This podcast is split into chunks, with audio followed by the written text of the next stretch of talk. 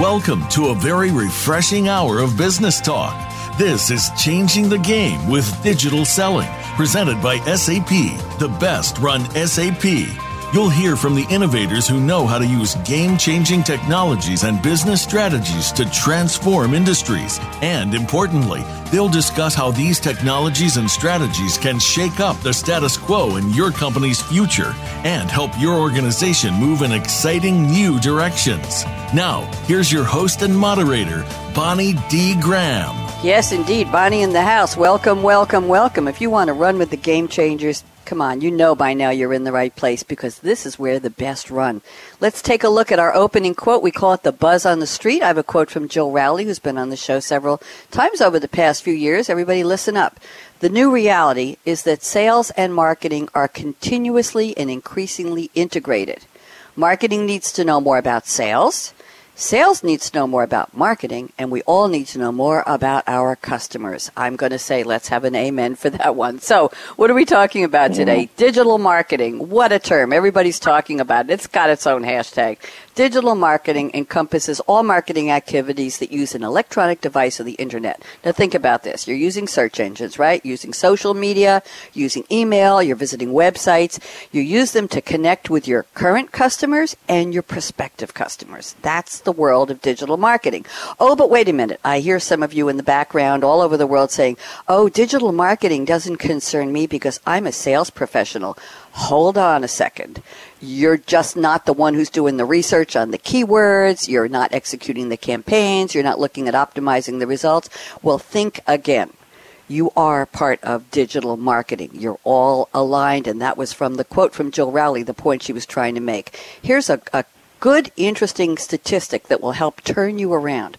Organizations with tightly aligned sales and marketing teams, that's right, I said aligned, get over it, have 38% higher sales win rates and 36% higher customer retention rates. Who wouldn't love to report those numbers? So, welcome, welcome, welcome. I have three experts on the panel today, and they're going to help us figure this all out and set everybody straight about this marketing integration. And our topic today is digital marketing, what every sales pro needs to understand. Mm-hmm. So, we're talking to you who don't think you're part of digital marketing. Yes, you are.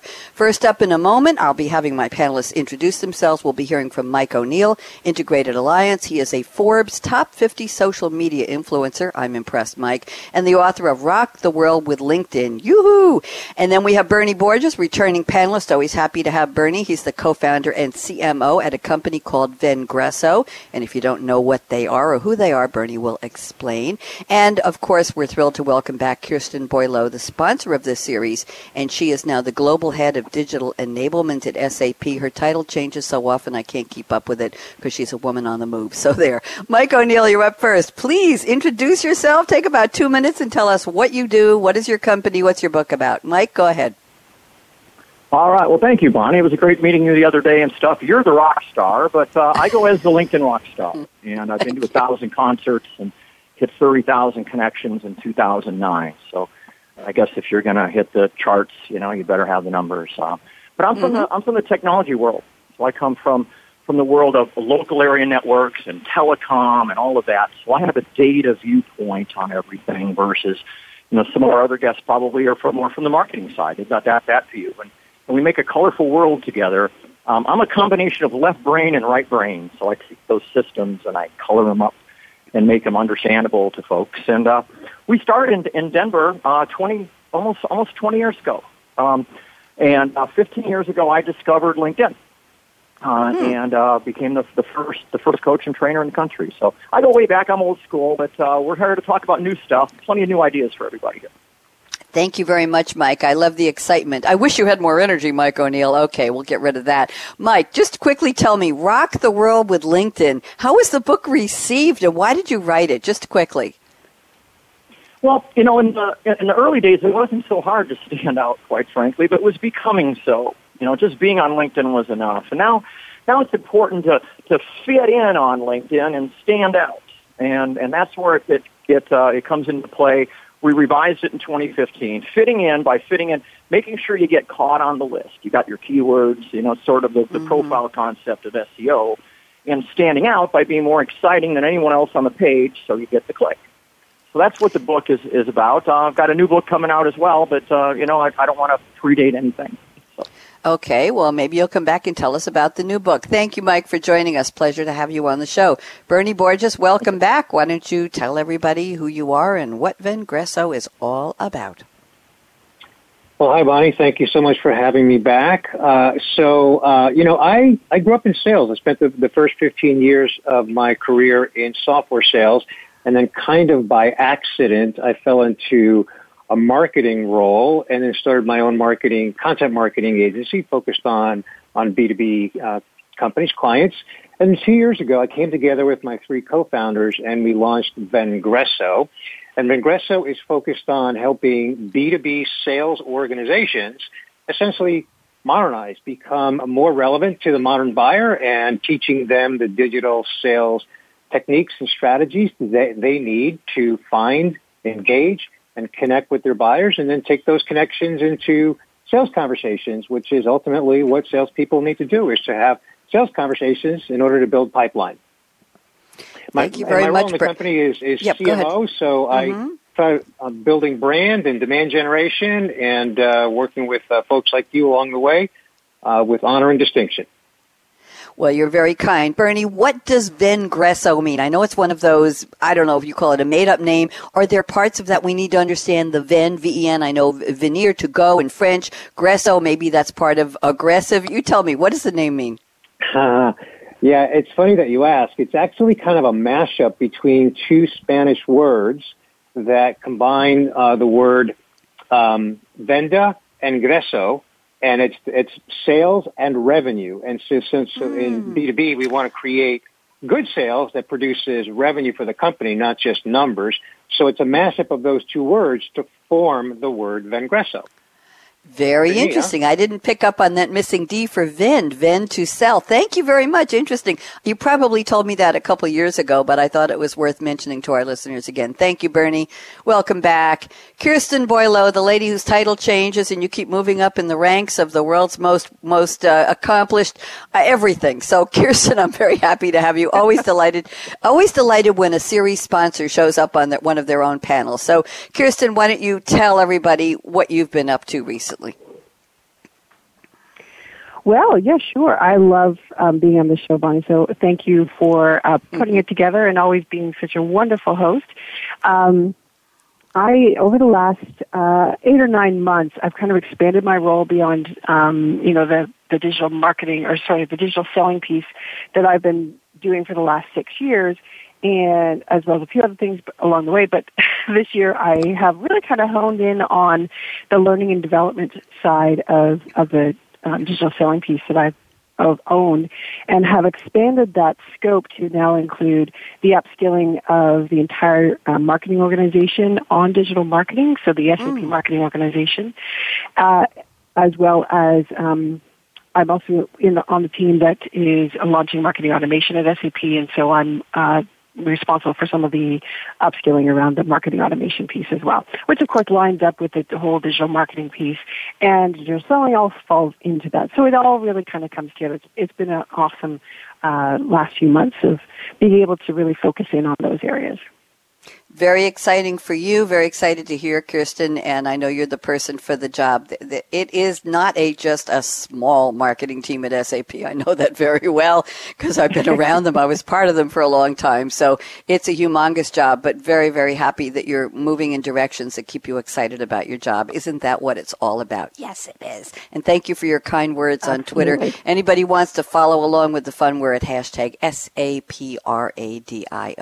Now it's the time in the show when uh, I have asked each of my panelists in advance to send me an interesting quote not on the topic of digital marketing and marketing and sales alignment, but something inspirational and fun, possibly from a movie, a song, uh, from a famous person. And we have one of each. We have one from a movie, we have one from a song, and we have one from a very famous person. And I'm going to ask them to relate the quote they selected to the topic of the day. So we get to hear how each of my panelists feels and thinks and talks and speaks and how it all comes together in their mind. So Mike O'Neill is up first, and Mike has sent us a wonderful quote, Mike, from the movie Mr. Mom. We're harking back to the year 1983, and the movie was about, it was a comedy about a family man named Jack Butler, played by the one and only Michael Keaton, who loses his job, and he needs to take care of his three kids. So his wife, I haven't seen her in years in movies, Teri Garr, wonderful actress and comedian, she goes back to work, and she leaves him to, as they say in the blurb, blurb, fight off a vacuum cleaner and learn why it's never a good idea to feed chili to a baby.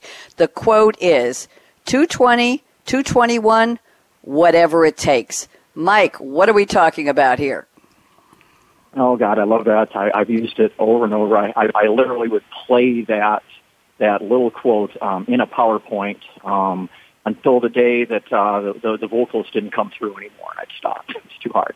Um, precision matters in what we're doing, you know, the difference between one digit and another um, has has blaring differences. We're not we're not using a shotgun. We're using lasers here, and uh, you know, if, if you if you happen to type the word "or" in lowercase instead of uppercase, it doesn't seem like much, but it means a lot to the systems. And when the zip code is off by one digit, you know, things go to the wrong place.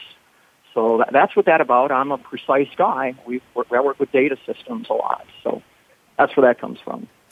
Very, very interesting. Movie, by the way, they're remaking yeah. the movie right now. It's it's coming out soon. Really? Well, well, tell me something. When we talk about precision, how does that apply to what you specialize in? Your book, Rock the World with LinkedIn. How precise do you need to be in your descriptions, in what you post? How precise do you need to be in keeping a schedule, perhaps, Mike, in terms of being present, having a reputation, getting noticed, becoming a person people value and trust? How, do, how precise do we have to be in all of that? Well, let's talk about the right message to the right person. If, if message A over here is, is about technology, you can be kind of geeky. And if the targets and people you're, you're sending that message to are geeky people, that's just great. But if you happen to click the wrong industry, instead of computer software, you pick consumer goods. and now you're talking geeky to them. You're just one checkbox away. But that little bit of precision makes your message just entirely wrong for the audience. And they're going to wonder what's going on. And, you know, we get in trouble on LinkedIn when we engage the wrong people or when we say the wrong things to the right people. It's got to be the right combination of both. You know, the input needs to match the output in the data world. Interesting. Thank you. I, I, wanted to bring that in. I thought that was a good point. Thank you, Mike. Bernie Borges has he well, Mike picked one from a movie. Now here we go from a famous person. Bernie Borges has selected very interesting quote and truly inspirational Bernie from Billy Graham from his book Nearing Home. Billy Graham, full name William Franklin Graham Jr. 1918 to 2018, left us last year in February, an American evangelist, prominent evangelical Christian figure, ordained Southern Baptist minister, became well known in the late 1940s 40s. Wow. One of his biographers placed him among the most influential Christian leaders of the 20th century, and Billy Graham was on Gallup's list of the most admired men and women, a record 61 times. Just let that sink in. So here is the quote Bernie has selected from Billy Graham. And by the way, my last name is Graham and there's no connection whatsoever. Here's the quote. Every human being is under construction from conception to death. Bernie, that is very profound. Can you tell us how it relates to our topic today? Yes, Bonnie, it is very profound. And as you pointed out, Billy Graham has a very uh, impressive legacy that he's left on this planet.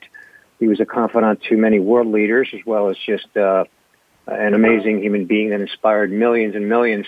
And that short sentence, every human being is under construction from conception to death, has so much meaning and, and and relevance to what we're discussing here today. First of all, every company in the world is made up of, guess what, human beings.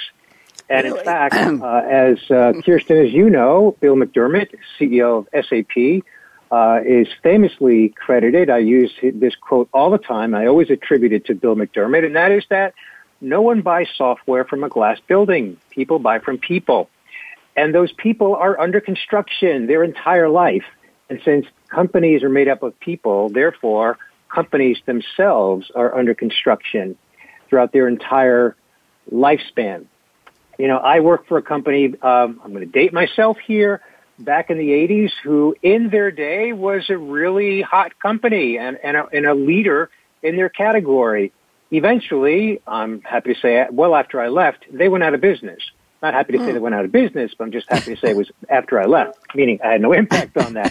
but some companies do go out of business, and then companies like SAP thrive for decades and decades because the people within those companies are constantly evolving, maturing, getting better. So every human being that makes up a company is under construction and companies need to recognize that and develop those people so that the company, as it goes through its lifespan of construction, is constantly growing and evolving in a very positive way that impacts the marketplace, their customers, and of course their employees.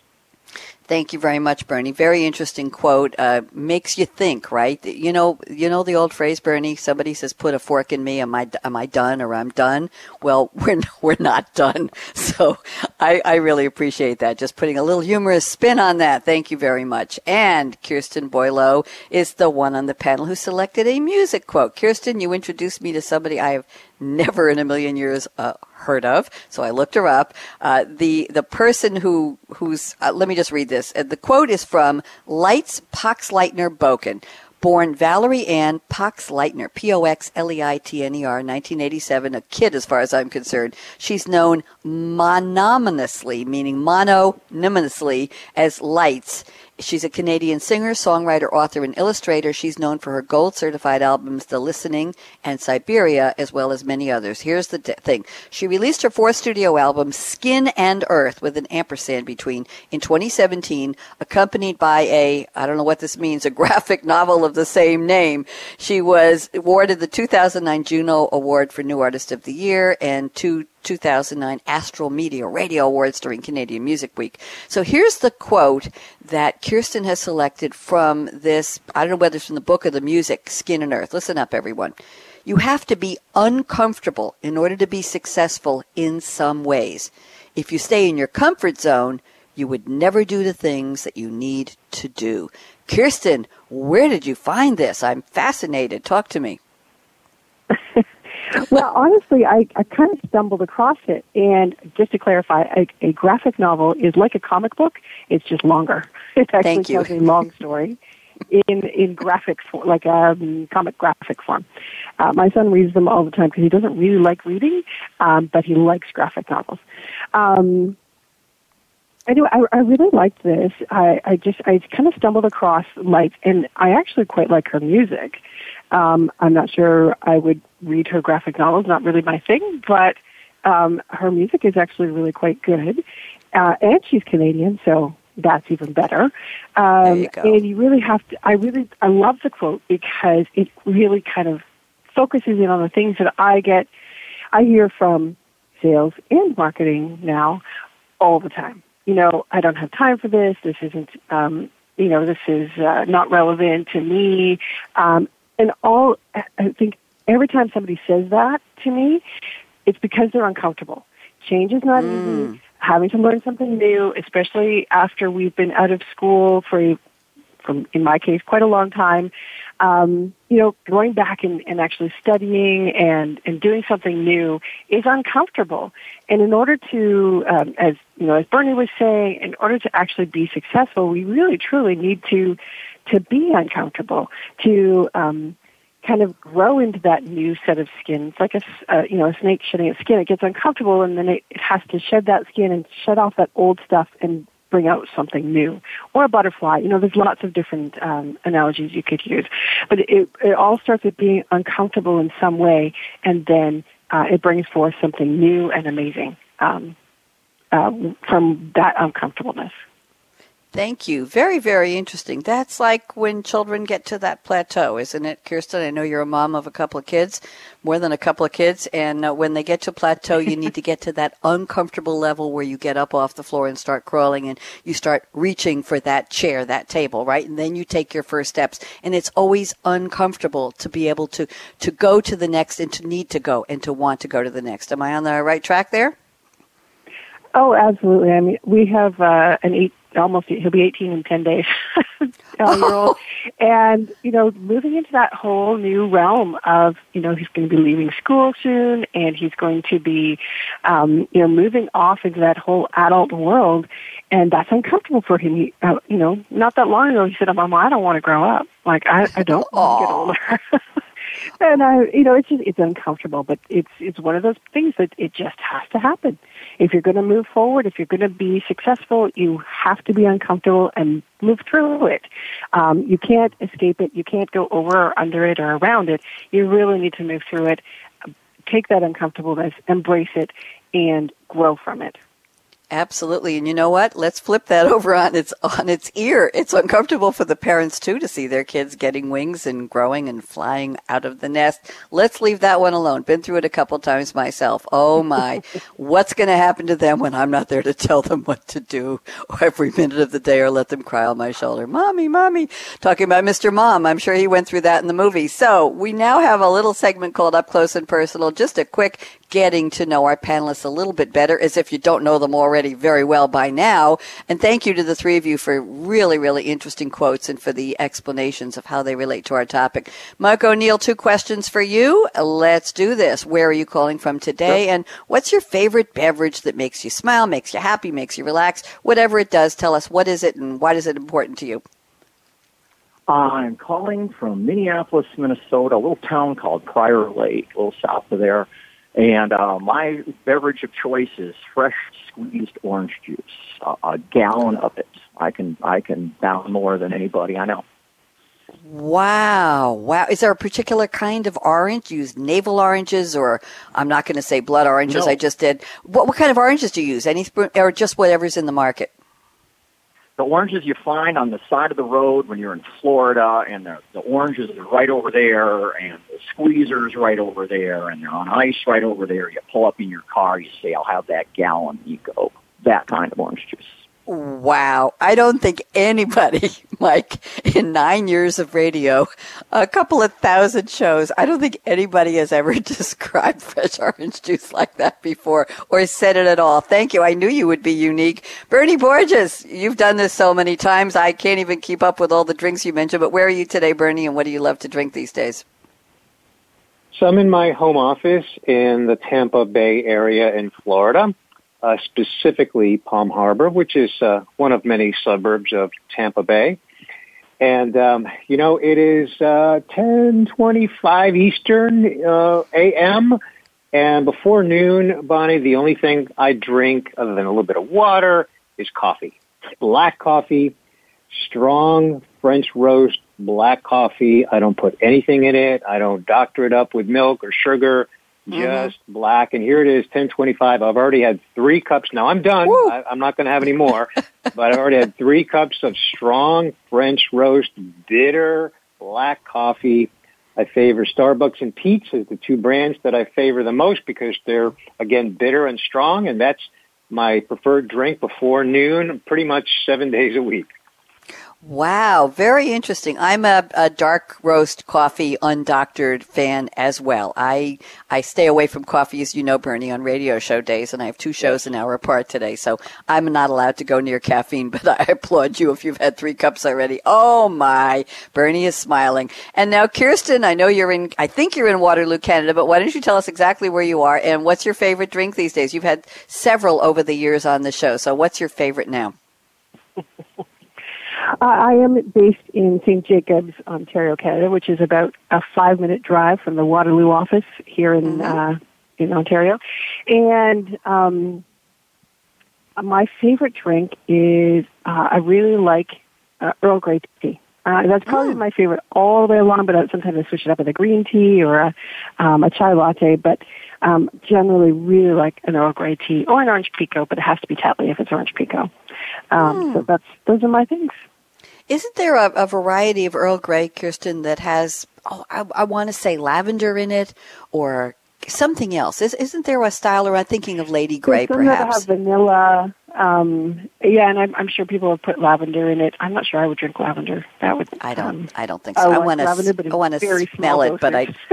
I want to smell it in the bath or, or in the closet, but I, I don't want it in my tea. I agree with you. Well, those of you who don't know me, Bonnie D. Graham, creator, producer, host, founder of Game Changers Radio so many years ago. I think we're in our ninth year now. Kirsten, I think your show's been with us for five years now. It's been a long, long time. We're looking forward to 2020 and we're going to start renewing all of our favorite shows and your show is right up there ranked at the top of the one that people really love to listen to, Kirsten. And I'm only allowed to drink water on radio show days because goodness knows what would happen if they let me near caffeine, right? Mike O'Neill, don't say a word. So we're going to take a quick break, the pause that refreshes. We have a great panel today. We're talking about digital marketing, what every sales pro needs to understand. And the subtext of that is what you need to understand is that even though you say, I'm a sales professional, digital marketing still falls in your wheelhouse, in your bailiwick, whatever you want to say. You need to integrate, align marketing with sales if it's going to work. We have three wonderful panelists today. Very, very smart. They all know exactly what this means. Mike O'Neill, author, rock star, and Integrated Alliances, his company. Bernie Borges at Vengreso and Kirsten Boileau at SAP. We're going to take a quick break, so you know the drill. Don't even think of touching that mouse, that app, that dial. We'll be right back. Aaron out.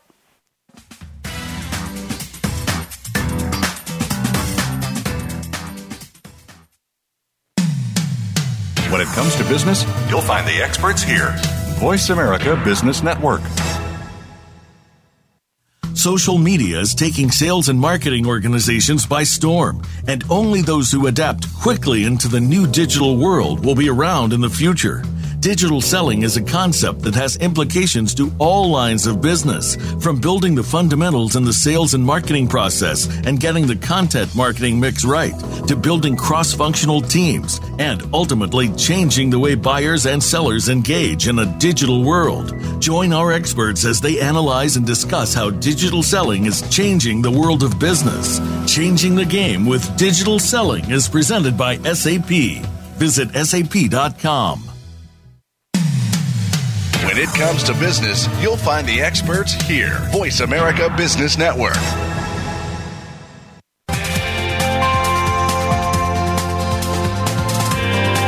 You're listening to Changing the Game with Digital Selling, presented by SAP. Email your comments and questions to bonnie.d.graham at sap.com. And you're invited to tweet during and after the live show at Twitter hashtag SAPRADIO. Now, let's get back to changing the game with digital selling. Yes, indeed, we sure are with Mike O'Neill at Integrated Alliance, and we have Bernie Borges of Vengreso and Kirsten Boileau at SAP talking about what every sales pro needs to understand about digital marketing. We didn't say digital selling, we said digital marketing. They need to align with marketing. It's going to be beneficial to them, for their quotas and to the company overall. Mike O'Neill's going to kick off the roundtable. Here we go. Here's what Mike told me before the show. Michael will explain it for a couple minutes, and then we'll see what Bernie Borges and Kirsten Boileau have to say, whether they agree or disagree or what they want to add. So here's what Mike said. There are three major LinkedIn marketing methods. Each has its own followers and practitioners. I'm going to stop there, Mike, and let you explain it, please. Uh, sure. So um, the, the, there are buckets of ways that we integrate um, um, what we do and that we that we communicate uh, with other with other people in the LinkedIn world in which I live. I just I don't live in the, the multi-dimensional world. I pretty much live in this world that has has many other uh, other players in it.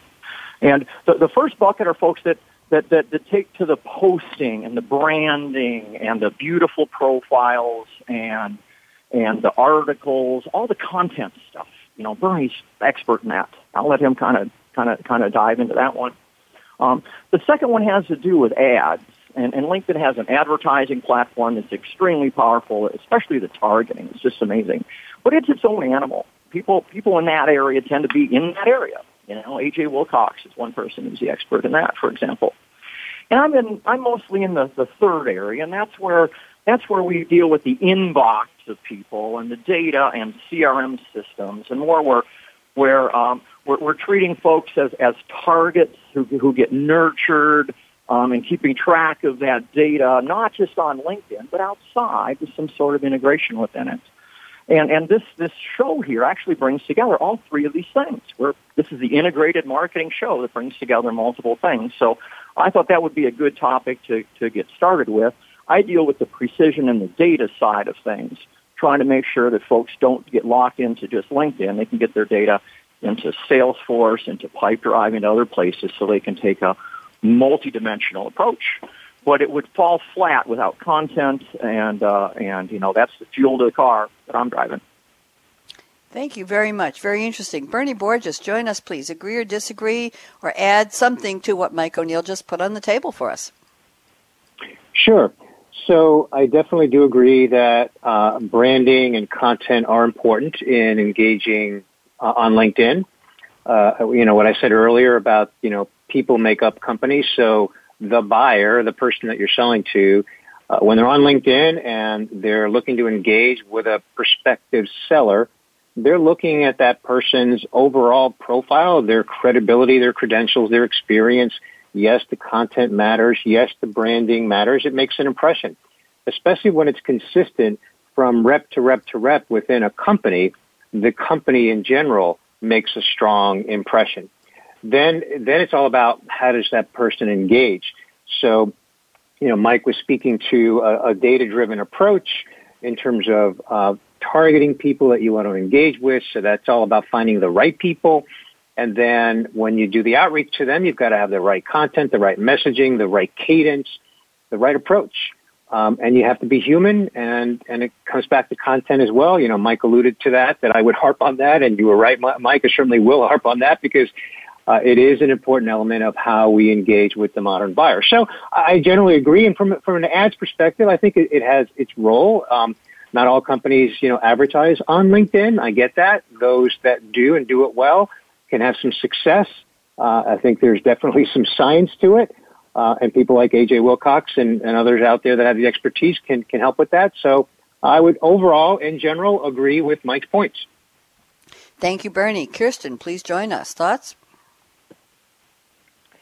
Yeah, I think there's there's a lot to be said for how a sales rep can engage in, um, particularly in that individual posting, sharing, and writing piece. Um, I think that there's a lot that uh, they can do that they can, um, you know, even just engaging with other content that's out there. You know, they've got a prospect in mind. They're trying to get on their radar, trying to kind of engage with them. Uh, they by actually, you know, engaging with content that perhaps they're sharing. Maybe it's um, an article that they read or something like that, and and ha- starting to have that conversation with them. I think that they can really start to um, engage and build up that relationship through that medium. Uh, the, the, ads and messaging are really on the marketing side and and are not as um, driven by by sales. Um, and so that's, it's a really great point to bring those two pieces together. I, I think sales probably should have and could have uh, more influence on where those ads are going, how they're um, created, how that messaging is, is shared out through um, the uh, in the messaging option on LinkedIn. There's lots of different options there, and I think um, probably having sales um, promote more and or um, uh, interact more um, have more input into how those are created is probably a good way to bring sales and marketing together on those on those pieces. Thank you, Kirsten, and thank you, Bernie. Mike, anything you want to add to that before I move on? I've got a very provocative statement here in Bernie Borges's notes list. So, no, Mike, anything seems, you want to? It seems like we've got a nice, nice agreement here. It's the, the right message to the right audience. That's the that's the sum of it. There you go. Now, talking about message, Bernie says, he told me before the show, sellers need to touch buyers 18 times. That's right, I said 18 to convert them to an opportunity. And Bernie, here's the provocative part. He says, most sellers suck at it. Bernie, provocative. Talk to me. What does this all mean? Bonnie, I knew you were going to pick that one. I just no, knew it. and, and I'm glad you did. I'm glad you did. So think about it. So the first part of that statement is that sellers need to touch buyers 18 times to convert them to an opportunity. Um, that statistic comes from uh, InsideSales.com. And the premise behind that, if you think about the logic, everybody's really busy and it's really difficult to just break through the noise and reach the people that you need to reach. And so we've got sellers have to be touching their buyers multiple times. And the reason I say most sellers suck at it is because most of them do it exactly the same way. Most of them just constantly barrage them with an email. And we've all been on the receiving end of that email, right? It's like, hey, I'm sure you're busy and you didn't get, you know, you didn't have a chance to re- respond to my email from three days ago, but, and then three days later, there's another email that pretty much say, says the same thing with slightly different words, and, and that continues over and over again. Maybe there's some follow-up phone calls, but here's the point. We really, sellers need to be re- reaching out with value and not these beg emails, B-E-G. That's why they suck at it because they're begging. They're begging to have a touch point instead of delivering value.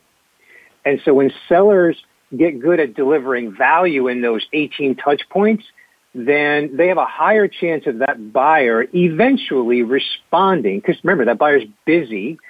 So mm-hmm. when the seller is reaching out with value touch points, providing some relevant content, and not necessarily asking for a whole lot in return. Hey, when you're ready to talk, you know, I'd love to chat with you. But in the meantime, here's a great piece of content that addresses what we discussed two weeks ago and specifically point that out. So most sellers are not trained to do that and they really should hmm. learn how to do that and they will improve their conversion rates if they learn how to reach out and touch those buyers 18 times with value instead of begging for the next conversation. Interesting. Bernie, that takes stamina. That takes fortitude. That takes the P word, patience. Do most sellers, is the reason they suck at it that they either don't know how to find those relevant content resources to share or they just run out of patience? What's your take on that? So we actually have a different word for it, Bonnie. We have the word, instead of, yes, it does take persistence for sure. We, mm-hmm. we call it a cadence, having mm. a cadence. And cadence means it's actually mapped out. It, it's, it's, it's part of your game plan. And it's your game plan. It could be your game plan generically, but it can also be a little bit more unique to certain types of accounts that you're calling on. If you're in, a, in an account-based selling environment or if you're in a vertical industry focus or whatever the, the case may be. But it really is about having the cadence to have those 18 touch points mapped out so that it isn't as heavy a lift as it might sound in this conversation because it's been mapped out in advance as a cadence. But the important thing, Bonnie, is that sales leadership is really delivering this to the salespeople so that they're not creating it themselves, so they can spend more time delivering that and and not have to think about actually creating it themselves. Thank you. Very interesting. Kirsten, we got to get your take on this. Agree or disagree with Bernie on either the number of times or whether most sellers suck at it or uh, if you like the concept of cadence. Kirsten, you you know what this is all about. What do you think? Well, early on, as Bernie was talking, I was like, "Really, 18 times? If you're providing value, and do you really think?" And then, and then he got to that point. it doesn't take as long. I don't think it takes as long if you truly are providing value right from the very start when you're getting in front of the right audience. As long as you're you're choosing your audience properly, um, if you're targeting them mm-hmm. well with very valuable content, and you're ha- building those relationships um, right from the very start, and not just trying to sell them something, I think we can uh, reduce that number of um, of t- touch points. Uh, the cadence is absolutely critical to making sure that you're uh, getting ready in front of them at the right times when they are online, you know, when um, they are engaging the most with content, you know, watching for those things is really important to know, okay, so this is, um, that's when I need to, to make sure that I can get in front of them. And, um, and I think, um, I think there's also a point where this it brings together marketing and sales. Sales provides that cadence of those touch points of making sure that they're having those those uh, building that relationship, having those um, interactions with the customer. The valuable content comes from marketing, um, and and bringing those two pieces together makes for a magical uh, solution, I believe. Interesting. If if you don't agree with the 18, can you boil that number down or pare it down a little bit, Kirsten? Would you say 12? Would you say six? Any thoughts? Well, I, I mean, when I was in business development, we used to say that you had to, t- to call because uh, I was a, a, caller. I was an outbound dialer. Mm-hmm. Um, and we had to call at least uh, eight times um, in order to make any sort of even contact. Now, if you're talking about having that uh, converting that to an actual opportunity, that takes a number more. So I would say, I'm going to say between, you know, 12 to 14 likely. Um, So Hmm. it's not a huge reduction, but 18 is a lot of, of uh, touches. Interesting. Now let's get a third opinion on this. Mr. Mike O'Neill, LinkedIn trainer, author, out there. Talk to me. What do you think? Agree, disagree? What's your number? Well, uh, play, batting cleanup is a little different than being the, the, the leadoff hitter, isn't it? Um, uh, yeah. So uh, when we talk about cadence, um, I, I agree entirely. The automation or the systemization of that cadence, in in in, in emails that go out, in LinkedIn messages that go out, or in a combination, and that's what we don't really have right now. We don't really have the systems and and the and tools we need to, to say on week one, I want to send an email. On week two, I want to send that LinkedIn message. On week three, I want to do a phone call. On week four, I want to do an email. On week five, I want to do LinkedIn. The, the, the cadences tend to be in the same path, not left, right, center uh, on different media. And, and when we communicate with people with a message, we, those folks anywhere in the DISC DISC world or the Myers Briggs world. So so we might be talking left brain to someone who's right brain. We might be using numbers to someone who's colorful. And and there there's techniques in in content to try to handle everybody a, a little bit. And one of them I, I'll share here is if you're going to use content that has a list, make one of the items on the list for a high D and one of the items on the list for a low D. However you Mm-hmm. plan the multi- to, for a message to reach an audience that could be anywhere on the spectrum. Now, if it's possible to, to create lists and put people into one bucket or another, and we talk, we talk left brain and systems to these folks, and we talk branding and impressions to those folks, because we've psychologically put them into that bucket or that bucket, and they're going to take that sort of approach and, and, and it's going to talk to them better if we use numbers and if we use adjectives. So um, I'll just throw that out to start up maybe some conversation because when you take LinkedIn, email, Facebook, um, uh, phone calling, other other methods of these touch points, um, you know, things get kind of interesting. It gets a little hard to manage. Interesting. Thank you. Good conversation. Bernie, you started a really good one here. Bernie, you want to wrap this one up? Thoughts back to Mike and to Kirsten? Yeah, I think there's a couple things that, that come to mind as I listen to both Kirsten and Mike uh, remark on it, and that is that you know multiple touch points certainly can span different channels. Uh, I think um, both Kirsten and Mike alluded to that. So certainly a phone call, but let's also remember a LinkedIn invitation to connect. That alone can trigger three touch points: the connection request, the response, "Thank you for connecting. Here's a valuable piece of content." and then perhaps a follow up a few days later for either a, uh, a meeting if that's relevant or another piece of content. So, so the, the omni-channel approach, meaning multiple touch points across multiple channels, is definitely part of the cadence approach. And you can get through that 12 to 18 uh, faster than it may appear uh, Mm-hmm. on on paper, anyway. Thank you very much. Good provocative around the table. Kirsten, I'm looking here at part of your number two statement you sent me, and I'm going to pair it up with something that Bernie said and let you, let you explain it, and then we'll, we'll expand it. We'll bring Mike and Bernie. And you say, by understanding how to know what their prospects are looking for, sales professionals can partner with their marketing team to create very targeted content thus creating a better and more personalized experience for the customer or the prospect. And I'm pairing that with Bernie says 93% of buyers expect a personalized experience from sellers, and he appropriately calls that the Amazon effect. So, Kirsten, how do you know what this very targeted content is? How much, we're back to cadence and time and number of touch points and relevance and, and uh, being timely and knowing what they want. How do you create that targeted content? How much work do you have to do to explore who this person, this company is, and what would appeal to them? Is it their social profile? Is it uh, getting on a phone with somebody who knows them? Or how, how do you know what to target or where to target it? That's a big question here. Yeah, and I think that that comes down to this is where um, helping sales to understand how marketing operates and how to know how to listen to their customers. Um, so that that how to know piece. How do they do that listening? And that listening encompasses not just actually looking at their, their social profiles, but also leveraging other tools that marketing provides, such as um, persona-based uh, stats. Essentially, you know, this is the type of um, this is the industry that we're in. This is the level of um, uh, of the employee that we're, we're targeting, you know, they're at a, a VP level or they're at a C level.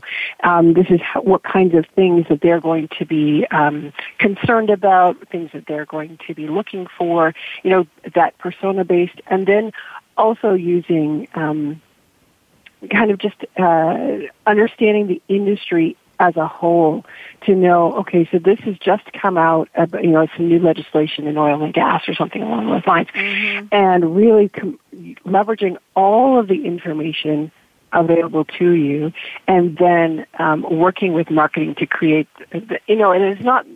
Is it going to be absolutely individualized? That depends on how big the I would imagine it really depends on how big the um, the customers that you're going to um, after. Is it um, someone who could provide hundreds of millions of dollars in revenue?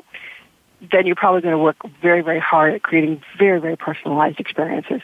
Um, is it, uh, you know, in, in a scope of you've got a thousand accounts and you're you're trying to kind of segment them out? Then you're going to create a more um, something that is personalized but probably not absolutely customized to to that individual, um, but personalized in that it, it talks about the right industry, it talks at the right level for the the customer that you're um, approaching, um, and it is very on point around things that are happening um, in that particular industry or in that particular role within that industry. Thank you, Kirsten. Let's go around the table. Mike O'Neill, talk to me. Targeted content. How do you get it? How do you find it? How do you develop it? I love it. I love it. I love it. We take a large list and we turn it into smaller lists. So our, our, our message is to the small business market because they have less than 200 employees, or it's for the big business market because they've got more than 5,000 employees. But don't send the big business message, big business business message to the small one, or vice versa. If you mess that part up. But yeah, you can't personalize messages one on one unless you're actually looking at the person. But if you are, and a sales rep can do this, um, I've got my list to go through for today. Here's my 20 people for today. I look at each of their profiles. I take a templated message that, that, that fits anybody, and then I customize it to that person, and then the next one, and the next one. Tomorrow brings 20 more. So with a nice approach like that, you can customize each one. It's just not mass. And, and you know, the, the mass part is one touch point, and the personal part you know, maybe as maybe as another. Probably takes a little bit of both. That's all. Thank you very much, Bernie Borges. Weigh in on this, please. So we are living increasingly in an account-based uh, selling world, whether it's by named account or by vertical industry or, or maybe a combination of the two. And so listening to the needs of those accounts is something that uh, Kirsten mentioned. And I want to just speak to, in, in limited time here, I want to speak to one method of listening that we shouldn't overlook, and that is what phone conversations are taking place between salespeople and pro- prospects and customers. And, you know, there's some really uh, interesting, advanced uh, technology that's available now that allows you to listen to those conversations and not just from a traditional listening, but from an analytic standpoint to surface keywords, concepts, themes, trends, objections, etc. from those conversations so that you're not dependent on the old school of just having salespeople saying, hey, here's what I'm hearing from my prospects and customers, but allow some technology through some analytics to really surface what those topics are and then then get together between marketing and sales and sort of prioritize those topics and then come up with uh, the content strategy to uh, to produce content to produce custom custom or personalized content for those target accounts. Thank you very much. Very interesting. Great points from all three of you for our, our audience all over the world. Now it's time, Mr. Mike O'Neill, you're up first. It's we're in the crystal ball portion of the show where I ask each of you to tell me what you predict will change something that's different. Maybe we won't call it digital marketing, which has digital marketing six syllables. Maybe we'll just call it O'Neill. Two syllables. I don't know. What will change about digital uh-huh. marketing and the sales pro approach to it in between, let's say between now and 2025. Mike, I'm going to give you 60 seconds for your prediction. Bernie's going to tee his up, get ready, and then Kirsten, and then we'll wrap it up. So, Mike O'Neill, you're up first. Crystal ball, what are we looking forward to? Um, well, I think we're looking forward to some concern. Um, I see lots of opportunity everywhere, but behind much of that, I see there being a big concern of some very large data breach that we have not yet even imagined mm. could be possible. Um, that there are there are pieces of software planted, sitting there, just waiting for the right time to jump out and take something out, and it might have been some little click for a for a GIF file that somebody watched on a government computer somewhere, and lo and behold, something happened. Or somebody inside the LinkedIn development world, or the Facebook world, or, or Snapchat somewhere. There's just somebody clicks on a link somewhere somehow that, infects and and and it brings the the, the world um, not to its knees, but to a whole new level of, of standard and all. And I'm I'm concerned about about data and privacy and and what it can do um, for for people's confidence in doing things online. So if, if that if that creates trouble with people not trusting computers and online stuff anymore, our world has really shifted that way. And where where would we go if if we didn't have our couldn't trust our online transactions because Wells Fargo was infected? Um, um, I see plenty of opportunity and all, but something really big in that category, I believe, is going to happen, and it's going to be what we're going to talk about on the news for weeks at a time. Thank you very much. Appreciate that. Bernie Borges, 60 seconds, your go.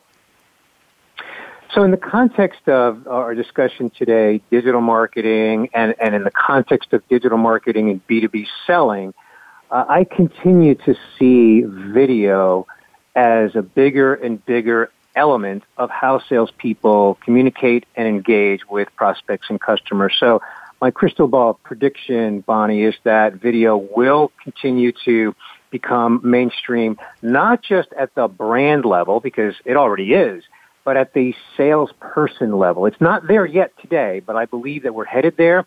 I think the technology is getting easier for salespeople to create their own videos.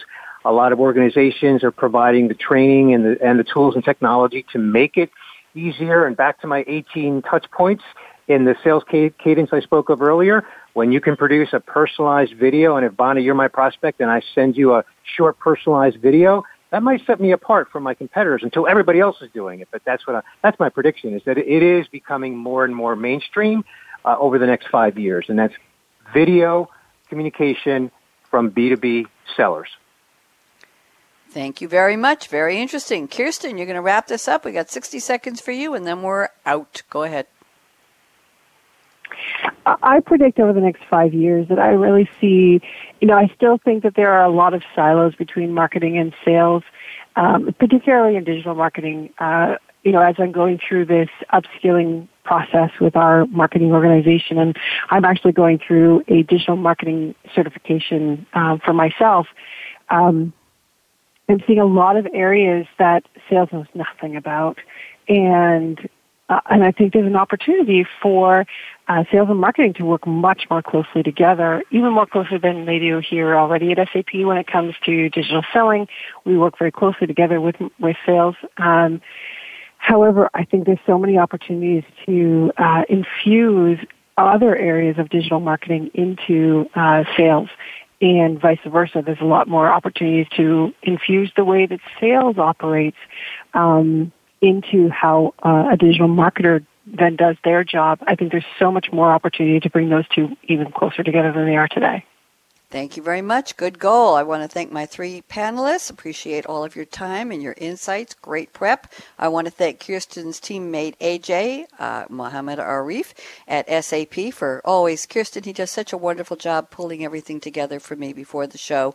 And I also want to thank Aaron Keller, our engineer extraordinaire at World Talk Radio, the business channel, for getting us on the air and keeping us there. Yes, he does. So we're going to say over and out. It's been a great conversation. Hope you all learned something. Lots of tweets follow the action and the fun at hashtag SAP Radio. Here's my call to action.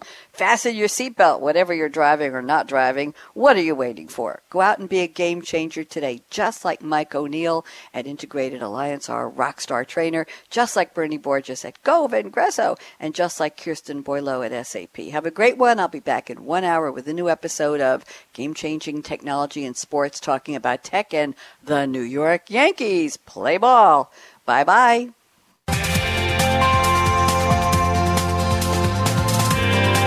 Thanks again for tuning in to Changing the Game with Digital Selling, presented by SAP, the best run SAP. To keep the conversation going, tweet your questions and comments to Twitter hashtag SAPRADIO. Please join host Bonnie D. Graham again Tuesdays at 7 a.m. Pacific Time, 10 a.m. Eastern Time on the Business Channel. We wish you a positively game changing week.